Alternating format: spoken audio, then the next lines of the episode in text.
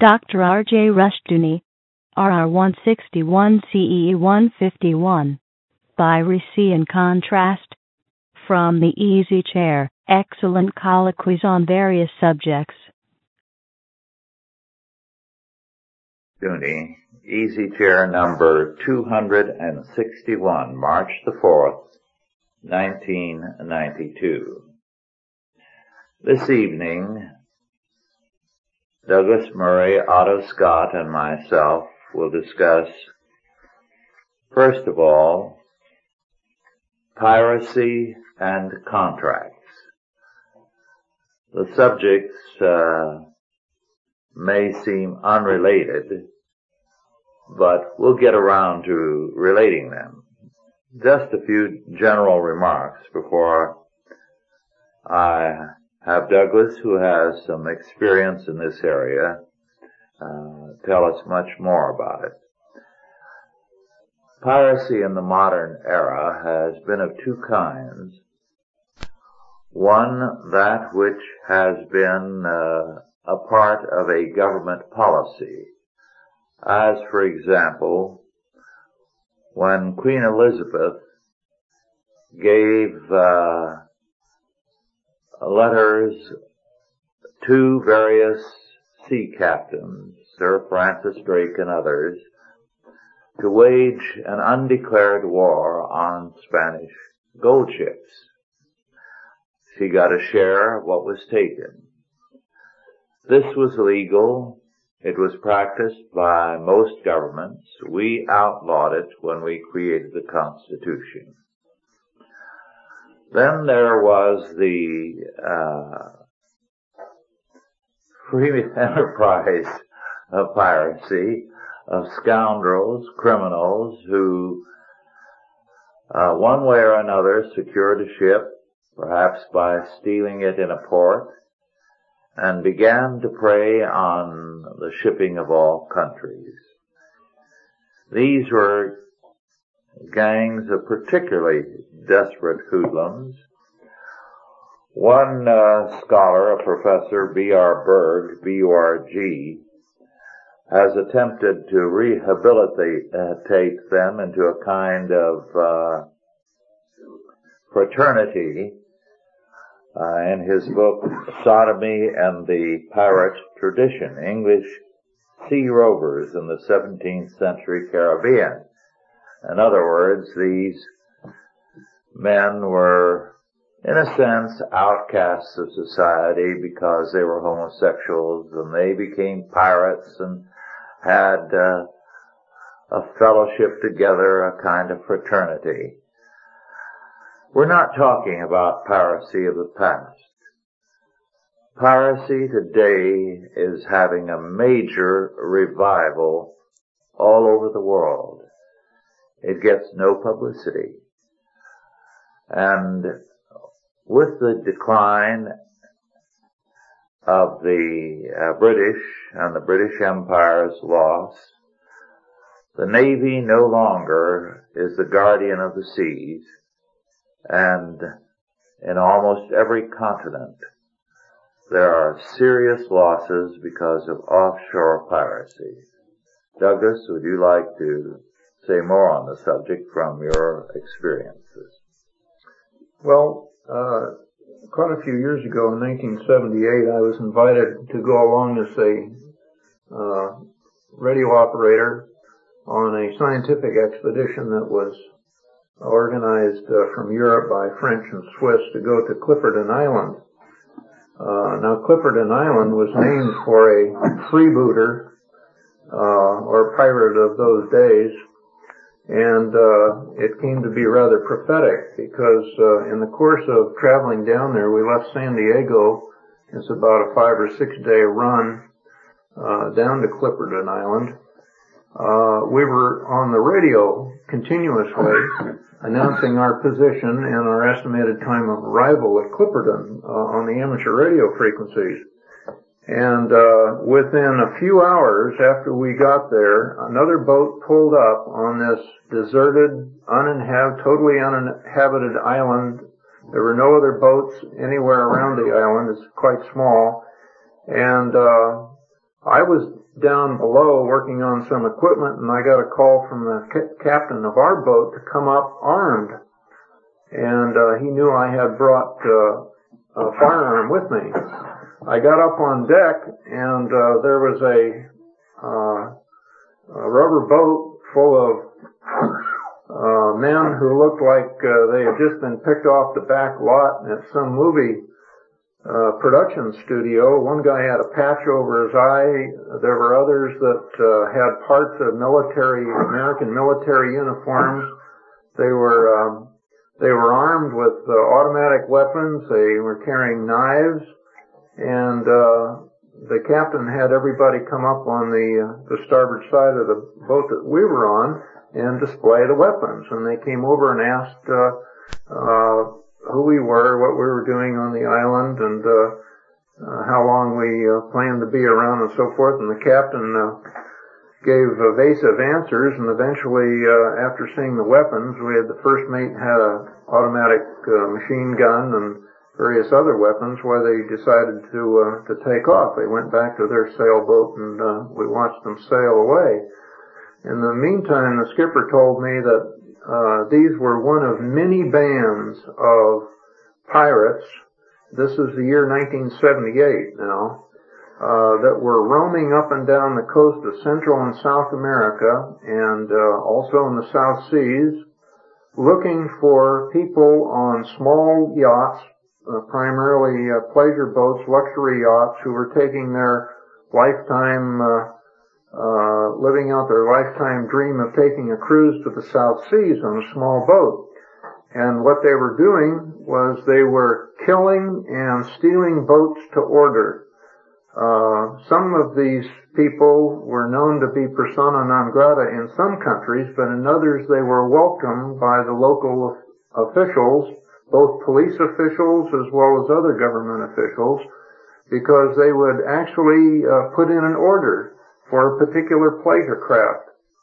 And these fellows would go out and uh, they would find one uh, by numerous methods. One of the favorite methods was they would have one of their number would go up to the yacht harbor, say in uh, uh, San Diego or um, Huntington Beach uh, Newport Beach and just hang around the docks and ask questions until I found someone who was getting ready to take off on one of these cruises with a brand new, fully outfitted boat, fully provisioned, uh, first class uh, uh boat, and uh, they would um, talk about all of the uh, possible things that could go wrong and kind of scare the owners of the boat into taking him on as a an extra hired hand to help them through these uh, difficult uh, situations.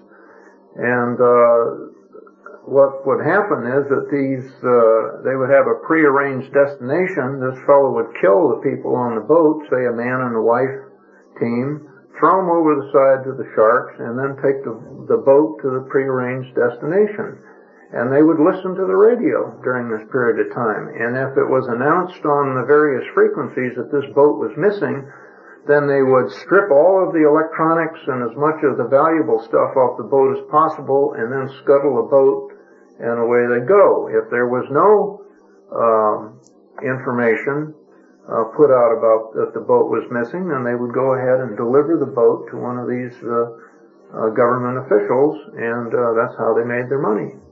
And this is an ongoing thing.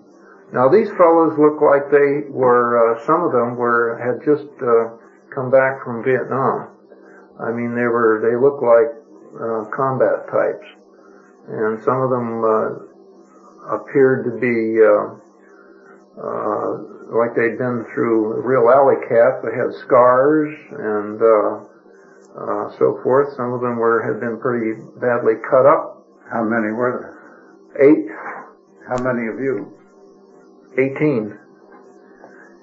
And um, so uh, uh, it was not good odds for them to take us on. So uh, it's alive and well up and down the coast of uh, Central and South America, and all of the skippers that do uh, chartering uh, have to be aware of this. And the skippers of the tuna boats and uh, all of these other fishing boats that are worth millions. Some of these boats uh, uh, that go down and catch tuna off the coast of South America are worth millions of dollars, and they go heavily armed. Does our Navy have any role to play here? They once you get below uh, uh, the uh, boundary between the United States and uh, Mexico, the Coast Guard will not go any further. And the Navy doesn't bother to go uh, along the coastal waters. During our cruise down there, we didn't see any American uh, shipping at all, and that we were in the coastal shipping lanes. Or planes? No planes, no American planes. Well, I thought they were uh, on the qui vive for uh, drug smugglers. Well, I haven't cranked up in 1978. Now it's uh, there. There may be more interdiction efforts on the part of American military, but that didn't start until about five, six years ago. Well, uh, according to Captain Roger Villar, an English sea captain in Piracy Today, Robbery and Violence at Sea since 1980, written in 1984. In four years, he listed all over the world 400 cases of piracy and said uh, he made no attempt to go after the very numerous small crafts that had been pirated and where, as he said, routinely everyone is killed and the women slaughtered. He gave accounts of how uh, where women are captured, one gang will pass a woman to the other until, unless they're rescued, uh, they can have sustained rape for as much as 17 hours, according to the figures he has in some cases. Only one country has attempted to deal with it, and they don't have anything of a navy, Singapore. Uh, and theirs is a dif- difficult area because the straits have so many hiding places where they can come out quickly. But uh, um, piracy is big business. No uh, navy today is concerned. Captain Villar says the pirates are actually moving in many areas in the world right into harbors. And the harbor police will not respond to a radio call from a ship uh, to come to their aid because they're afraid of these pirates who very often working in harbors will have boats like the harbor police and uh, fake uniforms. And they come and board a ship and before the people know it, they have taken over the ship. So it's a, very critical factor in that uh, information about it is suppressed, and apart from Singapore, no one is tackling this issue. And Singapore, without a real navy, is having to do it with small boats. Well, the only, uh, I suppose, positive aspect of the uh, drug trade, it has taken the pressure off of the uh, depredations on small boat owners because there's much more money to be made in smuggling drugs than there is going after small yachts. So uh, from that standpoint, uh, it may have taken some of the pressure off, uh, particularly in the coastal waters. It's very heavy in Africa very severe, and in the Far East in the Caribbean, off uh, the coast of California and Mexico. And uh, one of the things they are going for now are cargo ships. To take the ship and the cargo. And uh, they're totally uh, brazen and open about it. And when you consider the value of the cargo on a single freighter, this is big money. Especially, uh, what makes it easy is that in many, many countries, the uh, freighters are forbidden to carry weapons. Well, most of the freighters used to carry weapons. Uh, as a matter of course, they were kept locked up, but they were available. China seas has been infested with pirates for yes. several thousand years. And uh, that's always been a dangerous area. The Florida Keys are a dangerous area without pirates. Uh, there was a case I remember when I was a boy that a Chilean warship was mutinied and uh, floated around the Caribbean committing depredations for a period and around 1930 I think and the, several navies had to go out and get it. The reason that the English Navy uh, curtailed piracy was of course because the English possessions were so far flung that they had to keep the trade routes between these territories peaceful and England from 1815 to 1914 maintained the freedom of the seas and the ability of other uh, countries to navigate, our clipper ships would never have gotten to China in the first place if they hadn't had the protection of the English Navy. But the empire is gone and the Navy is greatly diminished. Uh, we told the French and the Portuguese and the Spanish and the Dutch and the Belgians that they didn't need, need a navy anymore because we were going to protect them after World War II. We wiped them off the face of the globe, so to speak, as first-rate powers and turned them into second and third-rate trading countries. We were going to protect everybody, Japan, uh, all possessions, every country in the world. We were going to protect the whole world. And in fact, we made treaties with almost every country to that effect. On the other hand, we turned a 3,500 ship navy into less than 600. We cut back and cut back. The largest navy in the world, as far as I know today, is still the old uh, Soviet Navy. I don't know what's happened to it or how they're going to parcel it out. But uh, we never did succeed in making the seas peaceful for other countries because we were too involved in reducing our navy. Uh, Russia has the Navy. Russia uh, they sailed them uh, out before the Ukrainians could get control of them. Well, they the took largest, them up into the Baltic region. It's not only the largest navy, but it's the largest merchant marine in the world. Mm-hmm. We have no merchant marine. We had to lease uh, cargo vessels and transport from both Europe and the Soviet at that time in order to get our men to the Gulf and I'm sure that created a great scare in all of them. Uh, that's one of the features of the Gulf uh, action, which Mr. Bush has never made a speech about.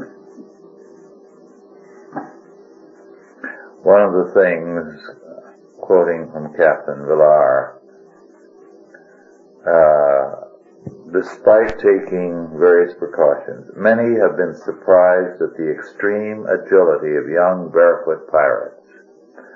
One commercial company offers detachable barbed wire which can be installed round the gunwale or just over the poop area when on passage and likely to be attacked from aft. It is a simple yet clearly effective defense. The China Seas and the Philippines are once again uh, a vast network of uh, uh, piracy. It bloomed right after World War II. I remember Sherman Lemoyne was a master that I knew who got a uh, ship to sail in the China area. I remember we were all very envious because he was going to be paid a thousand dollars in gold every month. and uh, somebody gave him as a joke a sword to protect himself against the pirates. Hmm. Well, any small boat that goes out today had uh, better have uh, good radio equipment. In fact, it's almost mandatory now that they uh, become amateur radio operators. They check into a net that meets every so many hours, and if they don't check in, then somebody's looking for them. And in many cases now, they travel in a squadron. Several of them will go together. Yachts? Yes, private yachts uh, for their mutual protection. Well, these are often uh, taken over by amateur seamen. Uh, I remember the San Diego Yacht Club used to have lunch there every week. Had 40,000 boats, which is quite a good number of boats for one yacht club to have. And some of them used to rot right at the pier, but they were only used for playing poker on weekends or having a girl or something. but uh, in fact, I met one young man who made a living pulling them up.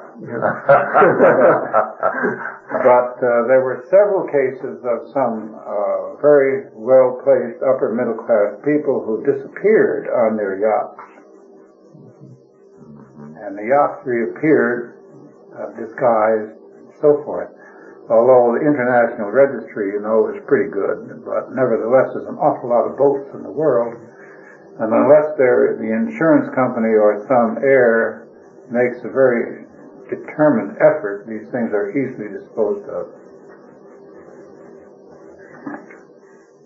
Well, there was a celebrated case here a few years ago out on, uh, I think it was Johnston Island, the southern tip of the Hawaiian chain, where there was a, uh, a murder of some people which involved piracy. And, uh, so it's going on all over. Well, you see, we're talking constantly about a one world order, and yet the United Nations, the United States, and all the countries of the world have lost all interest in protecting their own freighters, their own citizenry when they're on the high seas, or even in their harbors. So that uh, the more they dream of a one world order, the more everything is crumbling around us. Well, that's because there's a, a change in the governmental attitude toward individuals. Uh, individuals become ciphers or become numbers and uh, statistics and not individuals. And statistically speaking, the number of people involved are a very, very small minority. Who really cares about the rich? We're listening now to a presidential campaign rhetoric about the fact that the rich should solve all our economic problems by turning over their money. You know, let's let's make it fair and take the money away from the rich guys. Uh, so, in a government where we're viewed as statistics and not as people, they're not going to make extra efforts to protect you. No. No, the uh, protectionist Dillon, Captain uh, Roger Villar, calls attention throughout his little book, which is a, simply a chronicle, and a very sad chronicle, of uh, unconcern about the people who are being uh, killed, uh, raped, robbed, and uh, how many votes do they have? That's the bottom line. What group do they represent? Yes, they're either uh, shipping companies or yachtsmen. Well, I figure that the shipping companies will be reimbursed by insurance and uh, a small number of individuals who are done away with uh, don't matter in the great scheme of things. The great scheme of things is a good phrase. Well, these uh, contemporary pirates are a totally murderous lot. They always were. They always were, but uh, at one time, uh, any person of consequence was held for ransom. Well, Julius Caesar, in a very famous instance, who finally, of course, after he was ransomed, went back and had every one of them crucified. Yes. I've often thought you know, when these uh, waves of concern about uh, MIAs in Vietnam, I often think back to looking at these fellows in that rubber boat, and I'll bet you that at least two or three of them were MIAs, and they don't want to ever be found. They don't want to go back to where whatever it was they left when they left the United mm-hmm. States. And there's probably hundreds of groups just like them. Well, that's a historic thing too. Uh, former soldiers veterans of the wars who are totally unhinged from domestic and peaceful life. Are, they've been uh, figures just as old as the pirates. Well, they are. Well, the uh, results are becoming increasingly bad for trade figures. In other words, Southeast Asia has been a good market. But how good a market can it remain when freighters are regularly pirated? Regularly pirated sounds a little extreme to me. Uh, 404 years? Freighters? All kinds of ships, but primarily larger boats is freighters, what he's concerned with. Freighter is a pretty good sized ship. When I sailed, uh, freighter carried 38 crew and cargo uh, of many millions. Uh, now, of course, the figures are tripled, quadrupled, whatever. Uh, I don't know where you could hide a freighter. No, what they do with the freighters is they pull alongside, especially in ports, in what appears to be a police boat and board. And then suddenly weapons are produced. other ships, over, yes. uh, other ships pull up and swarm sure. over them. They kill the captain and others. They unload the ship as much of the cargo and they seem to know what is on board and what they want. And they're gone in an hour or two and maybe about four or five hours later the harbor police will show up to make a formal report, which is nothing. Well, I think I'd put in a call to the uh, Maritime Union and find out how many freighters have been so treated. Because uh, 400 sounds too, that's wildly too, far too many. If you well, kill 38 men on a vessel, and then take half the cargo, I can't see how even our press could not find out about it. They don't kill them all. Yeah, One or two enough to frighten the rest. And then they go after the cargo. And Captain Roger Villar, concerned about this, has documented it, and he says he's only scratched the surface. Where is it? Where are these things? Where do they occur on the freighters? Do you remember? The uh, is it in African ports or where? It will be in Asiatic and African ports, in uh, American waters. It'll be yachts primarily. Yeah. The smart crew members are going to go over the side. You know, they're not getting paid to go up against people with automatic weapons. Tell me about it. Tell me, I'm very interested.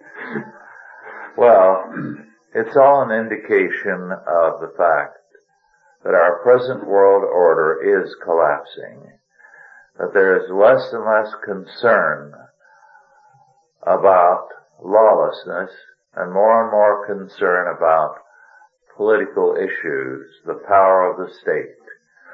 And I think this is a very, very grim fact because we are in the midst of an election and we're hearing all kinds of high sounding promises and uh, yet these are people, whether they are in this country or elsewhere, who are unconcerned what happens to the people. Their basic concern is power. I'd like to read uh, some sentences from Captain Roger Villar's book Piracy Today. I quote, the concept of piracy as an international crime is an ancient one. As long ago as 1668, Sir Leoline Jenkins, declared that all pirates and sea rovers are outlawed by the law of all nations. That is, out of the protection of princes and of laws whatsoever. For centuries, the pirate has been regarded as a common enemy. Precise legal definitions of piracy today are enshrined in the Geneva Convention on the High Seas of 1958, which declares it to be any illegal acts of violence, detention, or any act of depredation committed for private ends by the crew or passengers of a private ship or private aircraft and directed a, on the high seas against another ship or aircraft or against persons or property on board such ships or aircraft, be against the ship, aircraft, persons, or property in a place outside the jurisdiction of any state. One essential feature of this definition is that piracy is something committed for private ends. Terrorism in support of political objections is not therefore piracy, nor can piracy be committed by a warship or a government ship or aircraft, even if the act is unauthorized. The draft convention prepared by the Third United Nations Conference on the Law of the Sea in 1982 also states in Article 101 that on the high seas or in any other place outside the jurisdiction of any state, every state may seize a pirate ship or aircraft, or a ship taken by piracy and under the control of pirates, and arrest the persons and seize the property on board. The courts of the state which carried out the seizure may define, decide on, upon the penalties to be imposed. The punishment of pirates is therefore left to the discretion of individual states. Any nation may arrest a pirate and try him according to its own laws. And what he goes on to say is that because it is left to the discretion of every nation, each nation can define what it considers to be its proper jurisdiction. There is no definition given of high seas, so that all of them can shirk the responsibility and say that of course they're against piracy, but they do not feel that that was within their proper jurisdiction. Well, of course, that goes against the old tradition that every vessel is a piece of a nation. Of course. And if you have a vessel that's flying an American flag that becomes victimized or attacked by pirates, it'd be the duty of the American Navy to do something about it. Yes. A recent uh, classic case would be the Achille Lauro, uh, the ship that was uh, seized in the Mediterranean, they shot the fellow in the wheelchair and threw him over the side, and then the Italian government let the guys go. Because it wasn't in Italian waters. Mm-hmm. Or it was an Italian ship though, wasn't it? I believe so. Yes. Yeah, Italian skipper. Well, that was a, that was a shirking of their duty. Well, this is his point, precisely. And this is what leads to the second half of our subject, contracts. Contracts. Because here is a contract made by all the nations of the world and kept by none of them except to a certain degree Singapore. And we have Singapore's trade is most directly affected. Yes. We have a world situation today, whether it is a ship at sea or a contract affecting oil, no country feels that uh, the contract is valid. They don't want to be bothered by it. You wrote for the journal a few years ago on OPEC and the significance of the destruction of the idea of the sanctity of contracts. I think you ought to go into it, Otto. Well, I'll go to the period prior to that. The, it was the United States government and the OPEC situation, the oil, international oil situation, which decided as a matter of state policy that the oil producing countries, or the countries in which oil is produced, could change contracts with American firms at will, unilaterally. So of course that began the escalation of oil prices, which resulted in the embargo and all kinds of things. But even before that, there were two events which stand out in my mind. The first was the decision of the United States Supreme Court over the gold clause in American contracts. You remember, and I do mm-hmm. too, uh, well, I used to get uh, gold coins for my birthday and so forth yes. and so on. It was a it was a normal gift. I never saw them again, but they, were, they were always shown to me. Uh, contracts in the United States used to be drawn up uh, to be payable in gold. Yes. And when Mr. Roosevelt made the possession of individuals of gold illegal, mm-hmm. this affected all the contracts. And one party one businessman took his contract all the way up to the Supreme Court. And the Supreme Court ruled that the gold clause in the contract was no longer a matter of issue because of the Legal Tender Act, which had been enacted somewhere between 1869 and 1871, giving the American government the power to in effect issue paper money. Mm-hmm. Now that was the first big uh, denial of the right of a contract that I can think of, and it was done by the Supreme Court. The next one came as a result of the Nye hearings. Remember those hearings about wartime profiteering oh, yes. in World War One? Senator Nye. Senator Nye, early in the New Deal. Mm-hmm. And he had J.P. Morgan Jr. and all kinds of other people in front of him, and he was very indignant about the fact that they presumably made too much money in World War One. Mm-hmm. Well, we went into World War II with the uh, governmental idea that you could limit wartime profits to a certain amount. I think it was 10% over cost. Then after the war was over, after everyone had really worked, I mean, some men worked themselves to death during the war. There was as much heroism on the home front as there was uh, in other places. Mm-hmm. After the war, a bunch of young accountants poured into all these uh, companies to renegotiate the contract. And what they did is that they pulled out all the records, and their argument was that they may have made their costs deliberately higher in order to make the 10% higher.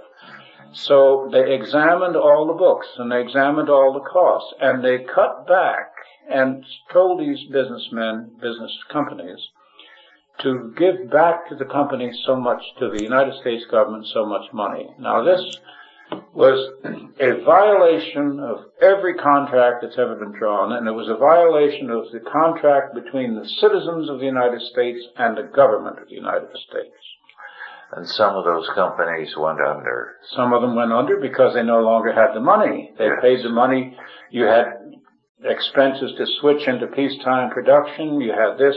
Also, don't forget, Mr. Roosevelt had passed a law limiting the amount of percentage of money that a company could keep to plow back.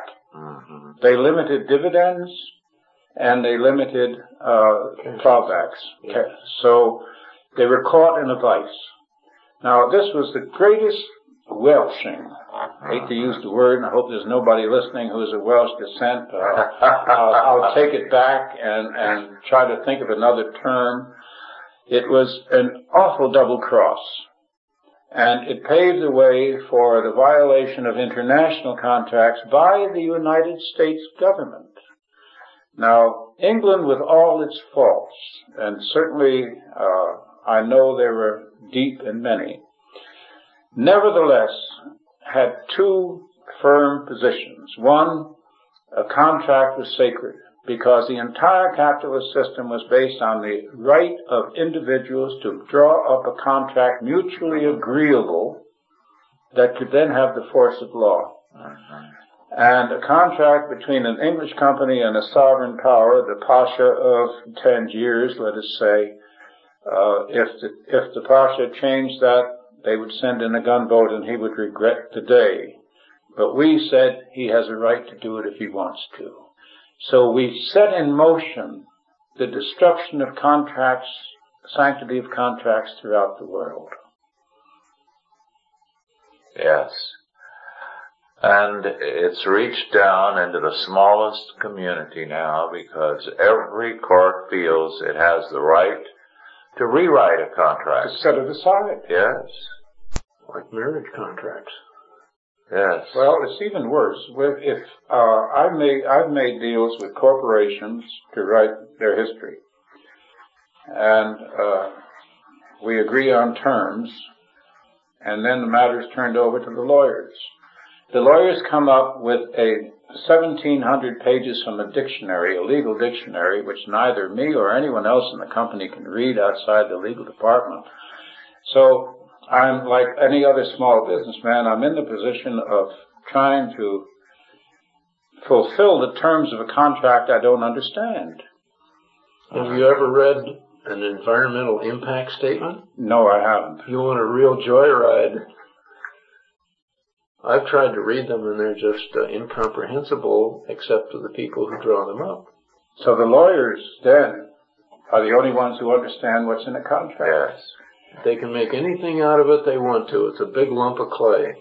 But then we've moved beyond contracts. Contract law is no longer the governing law in our judicial system. We've moved into torts. Now a tort, just a few years ago, never appeared. It is a violation of a constitutional right by one individual over another. Now that gets you into an area which is all smoke. And there is no limit to the amount of damages that can be claimed under a tort. So the contract is set aside and now we have torts. Well, what has happened, for example, in the Christian school movement is that uh, no school with any common sense will give a teacher a contract. You will work on a month by month basis. No contract. No contract because anything written, no matter how you word it, if it goes to court, labor, meaning the Christian school teacher, will prevail against capital, the Christian school so that uh, anything written is dangerous because you're going to be a loser.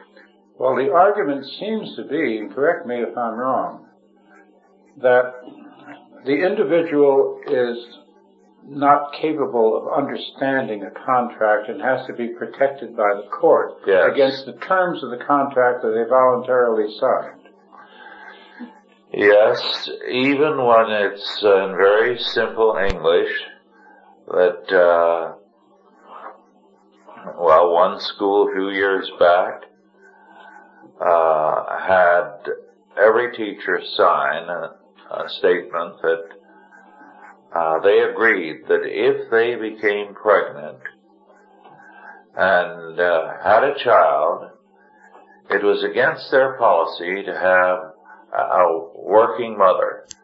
Uh, the small child should be cared for at home. And they felt very strongly, religiously about that. And this woman signed uh, uh, such a statement and then sued. After she had a child. After she had a and, child. And was dismissed. And uh, she was not rehired, so uh, she went to court about it, and the court felt it had a perfect right to adjudicate the matter. I Set aside the rules of the school. Yes. Because the courts feel that uh, to intervene in almost any new area is an opportunity to exercise state sovereignty. Well, this is an extension of the contempt for the individual. Yes. That only the system can decide these issues. That they are too important for the individual to decide contracts from being something religiously uh, regarded have now become a form of piracy. Well, especially religiously, because the court does not recognize Yes. religious rules. hmm You want to hear something bizarre? I was looking up uh, the uh, meaning of contract, and in Webster's second edition, the the uh, root uh, meaning that was uh, that Blackstone gave in the law was an agreement upon sufficient consideration to do or not to do a particular thing, and everybody drew their their uh, meaning from that. But in Webster's Ninth New Collegiate, one of the things included is an order or arrangement for a hired assassin to kill someone. That's an example? That's an example. Now we used to call that conspiracy to commit a crime. Well, it is. They're now calling that a contract. No, legally, it's a, it, it is a conspiracy to commit a crime. A contract, it has to be, in a contract, it used to be, you could not make a contract to enter into a slave relationship with somebody else. Uh, peonage, in other words. Even if the individual signed such a contract, it was in violation of the Constitution because it was in violation of his constitutional rights. So there were limits to the to the uh, to the whole idea of a contract. There had to be uh, some benefit to both parties. Otherwise, people could be forced into uh, unjust contracts. But the uh, you could uh, you could if I wanted to sell you my house for a dollar, that would be a valid contract. Well, I don't see any possibility of a return to the validity of contracts until we have a return to a biblical perspective. Because, as you said earlier, a contract was once regarded as a sacred obligation. And that's gone now. It used to be that uh, a man's word was his bond. That was a common saying when we were boys. Well, that's true, and it still is in Wall Street. It was. No, it still is. In the crash of 87, Wall Street lost millions to investors who did not keep their word. Well, that's never to say that men didn't break their word in Wall Street. Yes. What I am saying is that any man who breaks his word in Wall Street will never do business in Wall Street True. again. But this was unprecedented. Well, the To the number extent- of people who broke their word were unprecedented. Yes, But Wall Street can only function of course. during the uh, during the oil crisis. My friends in the oil industry uh, deal with literally hundreds of millions of dollars in oil contracts every month over the phone, and this is a very fluid situation. So you may make an agreement to buy a million dollars worth of crude at two o'clock in the afternoon at ten dollars a barrel, and ten minutes later the price may go up or down. Yes, Makes no difference. You're still committed to ten dollars, that's right. and there's no record of the ten dollars except your word and the word of the man that sold it to you. This gave the government of the United States a great deal of trouble because under Carter they passed a number of regulations governing trades. Now they've called all the oil companies in, and now we're talking about a span of eight or nine years, or even longer. I believe this was, let's say, 72 or 73, and this is uh, 92, so we're talking about nine or ten years. They're still trying to find the paper trail of all the transactions that were done during that period. And there is no paper trail because it was done over the phone. And the bureaucrats in Washington cannot adjust to the idea that this amount of money can be handled over the phone on a man's word. I think there's something surreptitious and They feel that they are on the trail of a giant conspiracy Mhm. to cheat the government out of taxes. Well, it used to be that most business was conducted on a man's word. hmm and uh, you took a loss, but you kept your word. You had to. If you were going to do business with these people again, That's right. or with anyone else in that area, Uh, a recent example of that in the 70s was when uh, silver uh, hit $50. And because the Hunt brothers were uh, profiting heavily on silver, uh, the federal government through COMEX got into the market to kill it. And there was a crash. Well, at that last moment, people had been taking uh, beautiful silver antiques, uh, every kind of silver in all its forms, and selling them to be melted down. And the dealers were buying it in vast quantities. And they kept their word when the price even though the price went down. Yes. You know, it collapsed. Yes, they had to. Yes. It was a disaster for them financially, but they kept their word. Well, Now, that is the kind of thing that has prevailed. It was a verbal contract. It was honored. But what we are seeing presently, and it begins in the school, there's no sense of honor there. Honor is a word that is alien to the public school culture and its teaching. So what is developing is the gang mentality in the schools to an appalling degree and a contempt for this kind of thing, integrity, honor, contract. well, the it's still the commodity market is another area where huge trades are made on a gesture like an auction. The government in its latest regulations is going to enter the commodity market with regulations. And the commodity brokers uh, say that this is going to destroy the commodity market. It's going to destroy the commodity exchange because the exchange can't function on a paper basis. It's too fluid. Uh, the collapse of contract law or the collapse of contracts between individuals really come came from the top. It came from the top, the top layers. And if the professors in the universities had managed to transmit this information down to the to the schools, well then this condition of the schools as a result of that. But it began with our Congress and our courts Yes. and our president hmm and our State Department.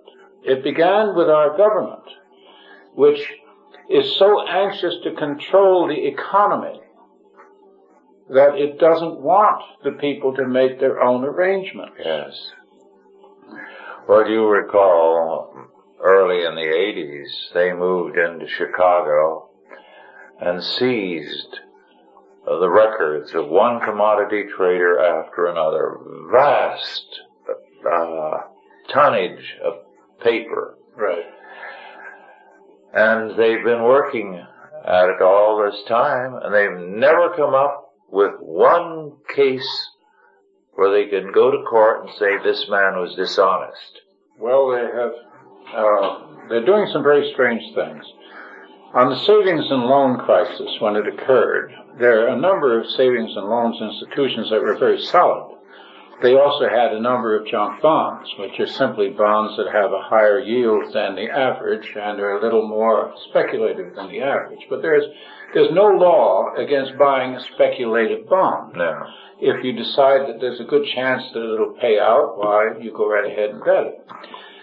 They came in with new regulations during the crisis and they forced very solid savings and loans institutions to dump all their junk bonds on the market at once, which collapsed the value of the junk bonds Yes. and which created an enormous crisis out of what was a relatively minor crisis.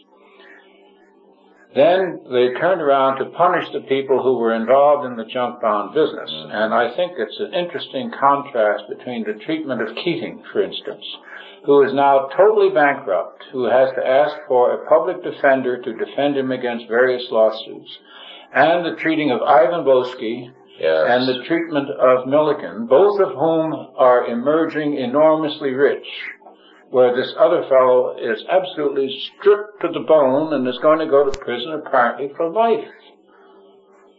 So you not only have the expansion of governmental controls, but you have the expansion of political favoritism in the application of regulations.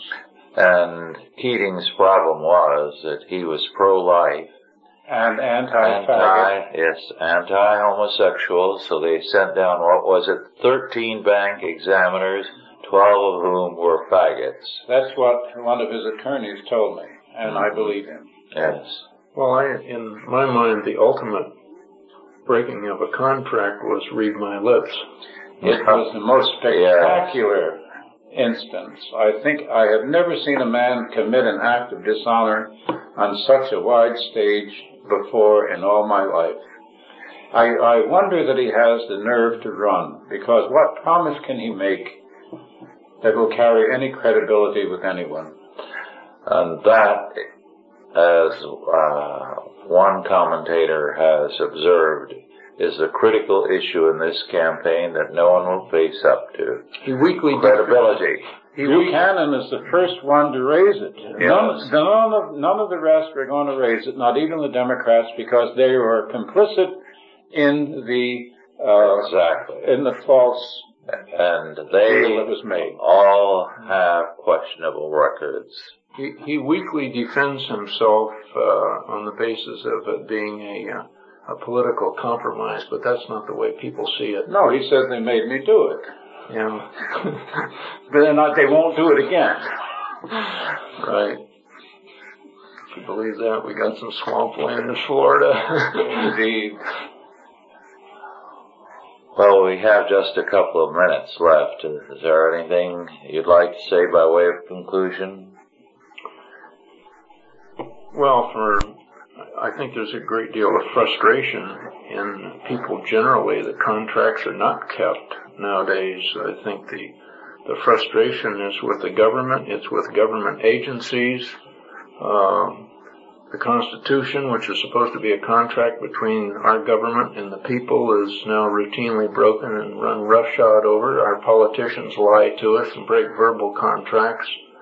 Uh, I think people in general are pretty disgusted with it.